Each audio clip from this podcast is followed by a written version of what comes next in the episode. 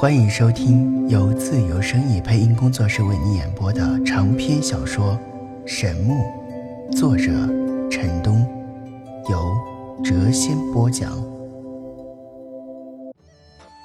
欢迎收听《神木》第四十五集。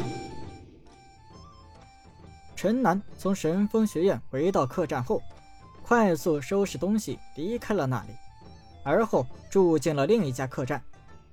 在他离开后的第二天，东方凤凰和小公主率领六七个美貌的少女闯进了那家客栈。这些人将陈南原先住的那间屋子包围后，纷纷施展魔法，闪电、风刃、火焰疯狂肆虐，那间房屋瞬间便轰然倒塌。客栈的老板和伙计吓得是战战兢兢。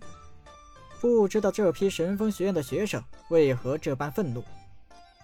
当东方凤凰发现屋里并没有人时，气的是脸色铁青。他问小公主道：“小麻烦，你不是说他住在这里吗？”听到“小麻烦”三个字，小公主不高兴的道：“不要叫我小麻烦，我讨厌这个名字。他以前确实住在这里，谁知道这个家伙这么狡猾，竟然先一步逃了。”旁边的几个女孩闻言，纷纷露出了笑意。小公主的名字太有个性了，况且已经名扬在外。一个女孩道：“小麻烦，你是不是怕你哥挨揍，提前给他送信，让他逃掉了呀？”小公主尖叫道：“那个败类才不是我哥，我恨死那个家伙了！要不然也不会和凤凰姐姐一起来收拾他。还有，我不叫小麻烦。”你们可以叫我小姐姐。令小公主懊恼的是，所有女孩都娇笑不已。其中一个女孩道：“才十六岁就想给人家当姐姐，我觉得小麻烦很好听啊。况且学院谁都知道你这个名字，想改也改不掉了。”众女没有发现陈南，只能无奈的赔偿客栈老板一定数额的金币后撤离。当天的下午。当陈南来这里观察敌情时，看到眼前的景象后，他不禁擦了一把冷汗呐，道：“女人真是可怕呀！幸亏我有先见之明啊！”皓月当空，清辉漫洒，如水的月光令整个罪恶之城朦朦胧胧，远远望去像是披了一层轻纱一般。夜深人静，陈南却无丝毫的睡意。他推门而出，轻轻跃上了房顶。他将凉席铺在了瓦片之上，而后躺在上面仰望夜空。在这个月圆之夜，他心中隐隐的有一股不安的感觉。他对自己的这种灵觉一直深信不疑。开始时，他以为将有凶险发生，但随着时间的推移，他否定了那种猜测。与其说是不安的感觉，不如说是来自心灵的震颤。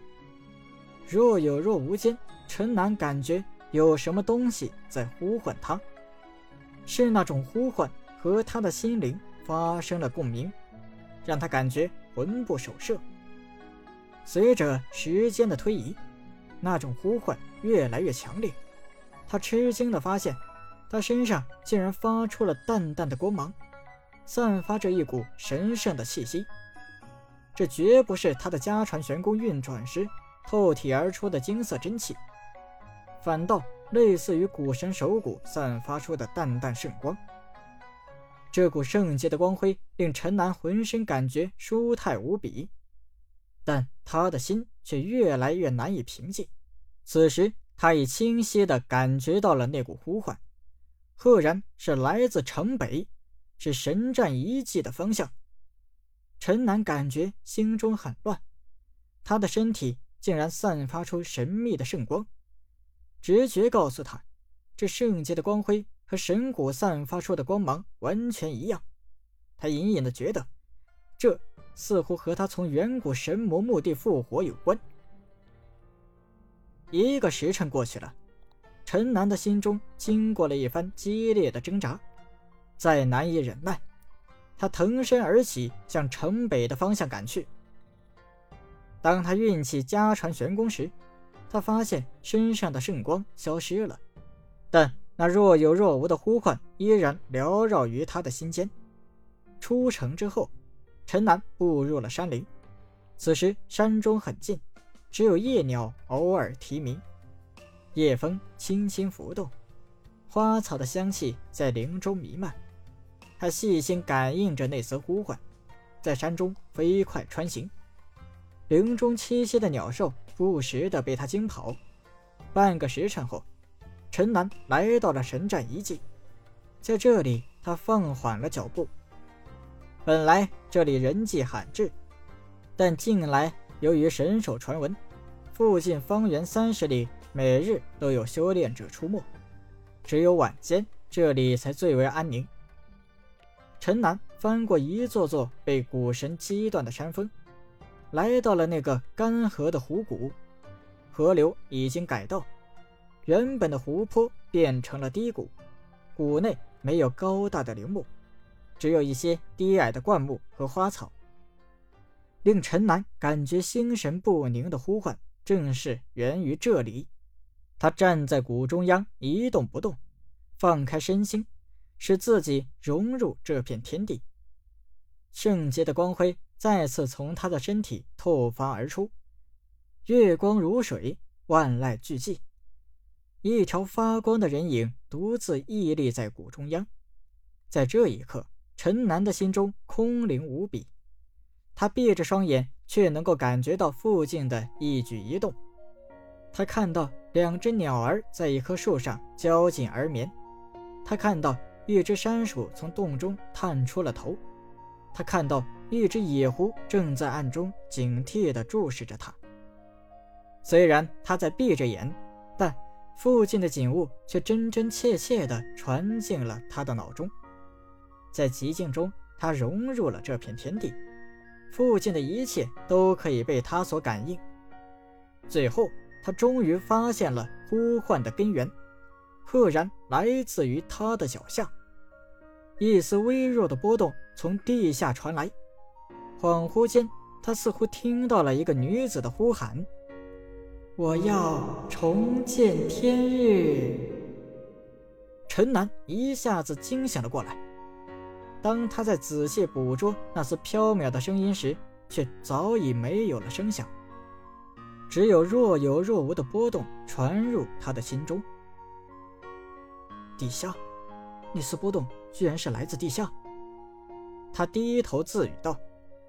陈南拔出背后的长刀，集全身功力于刀身，在月色朦胧中，长刀泛出耀眼的光芒，宛若一轮骄阳般璀璨夺目。他用力向地面劈了下去，轰隆隆，一声大响，沙石飞扬，一道巨大的裂痕出现在了谷地正中央。忽然。一道清泉从裂痕中冲出地表两米多高，清冽的水花自空中洒落地面。陈南一惊啊，急忙后退。然而，更让他吃惊的还在后面，被他用长刀劈出的巨大裂痕还在慢慢扩大，附近的土层正在向下陷落，谷内似乎发生了地震一般，整个地表都开始震动。陈南大吃一惊啊，飞快地向谷外跑去。他立在山谷的边缘，吃惊地望着谷内的变化。整片谷地在慢慢破碎，一条条纵横交错的裂痕出现在了谷中。碎裂的土层不断地向下塌陷，泉水自那些裂痕不断地涌出地表。陈南仔细观察之下，发现地表之下。居然是断岩层，断岩层五尺之下，竟然是一个地下湖。他一刀之威，为地下湖破开了一个缺口，令下面的水涌了上来，使附近的断岩层和泥土跟着塌陷，造成了连锁反应，使地下湖上方的断岩层彻底的碎裂塌陷了下去。短短片刻功夫。干涸的湖谷变成了湖泊，且水位不断上涨。附近栖息的鸟兽惊慌逃窜，陈南看了看不远处那条改道的河流，已然明了，地下湖一定是在河水改道后数千年中形成的，河流必然有暗道和地下湖相通。半个时辰之后，湖中的水位不再上涨，慢慢的平静了下来。一个美丽的小湖出现在原来的谷地，湖平如镜，月华如水，清风夹杂着丝丝野花的芬芳，轻轻浮动。在这一刻，山林宁静而又优美。陈南的心中一阵的激动啊！呼唤源自湖底。湖水最深处散发着一团耀眼的光辉，朦胧间可以看到，那朦胧的光芒似乎是从一段白玉发出。他知道，那是众多修炼者苦苦寻找多日的古神左手。呼唤他至此的，定是古神左手中的宝物。小湖到底有多深，陈南无法预测。他不知道自己能不能安然潜入湖底。古神手中的神秘物件的确吸引人，但暗黑无光的湖底让他感觉到了一丝危险的气息，令他不敢轻易地跳入湖中。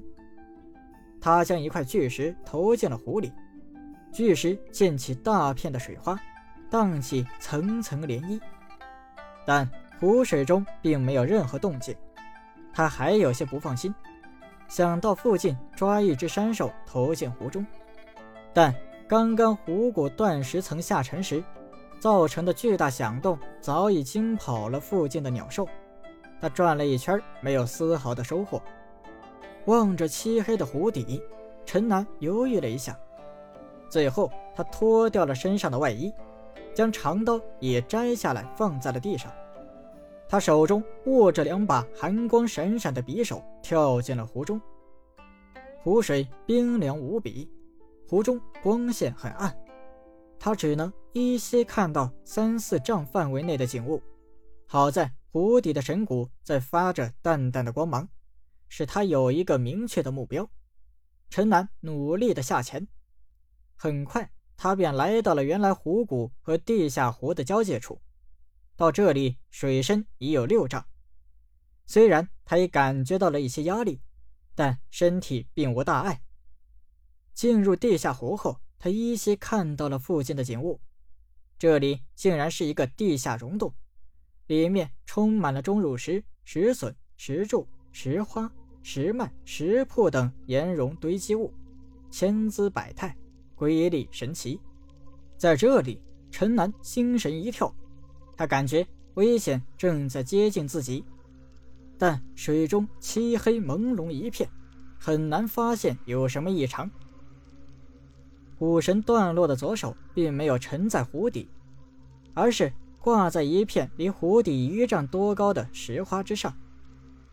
将他从罪恶之城引出的波动，正是从那里传出。陈南费力地向下前去。当他离古神手骨不足半丈距离时，他感觉身体一阵的发寒。借着神骨发出的光芒，他看清了湖底的景象。原先湖谷掉落的那些岩层、土石上方爬满了水蛇，还有更多的水蛇从那些石土中向外游动。无数条水蛇在湖底游动，像乱草一般密密麻麻。水中此情此景，令陈南看的是心惊胆战呐。本集已播讲完毕，下集更精彩。